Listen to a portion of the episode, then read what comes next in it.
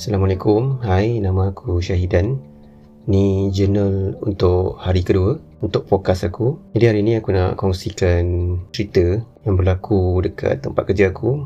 Dah lebih 2 minggu dah pun sebenarnya benda ni berlaku. Dia ada kaitan dengan satu organ yang sangat lembut. Pada zahirnya sangat lembut. Tapi lagi tajam daripada pisau. Disebabkan lidah manusia, manusiawi boleh hilang.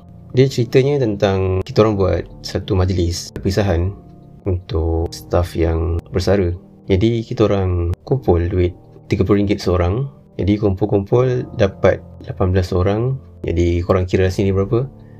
Dan duit tu kita orang beli hadiah uh, jam tangan yang agak mahal dan memang mahal pun sebenarnya. Jam tangan dan beg tangan. Isunya timbul bila ada seorang staff ni tak tahu kenapa dia macam sakit hati starting sebelum majlis perpisahan lagi tapi yang paling terkini dia timbulkan tentang duit tabung kebajikan.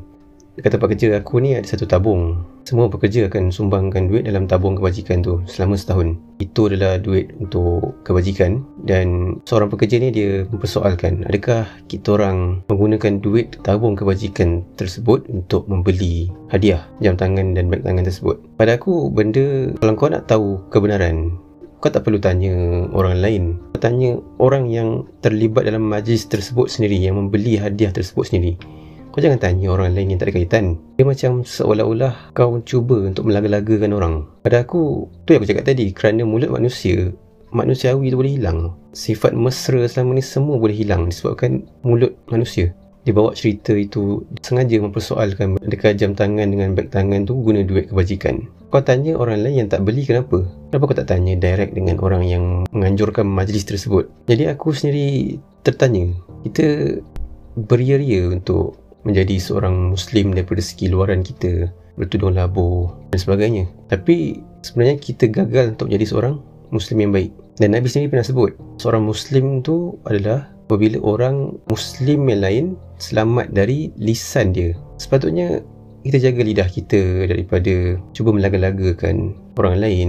Tak cukup sekadar kita menjaga luaran kita saja, pakaian kita. Tapi lidah kita menyakiti hati orang lain. Jadi pada aku kalau ada isu yang kau tak puas hati, kau jumpa terus dengan orang yang kau tak puas hati. Kau tak perlu bawa isu tu merata-rata. Kau macam seolah-olahnya menghasut orang lain. Pada aku itu bukan ciri-ciri seorang Muslim yang baik lah. Sebabkan mulut kau dah sakiti hati orang lain. Jadi aku rasa itulah kongsian aku untuk hari ini. Hari yang kedua. Jadi terima kasih kerana mendengar. Jangan lupa follow aku dekat IG dan Twitter Syahidanism. Dan jangan lupa juga follow podcast aku dekat Spotify. Jadi bye. Assalamualaikum.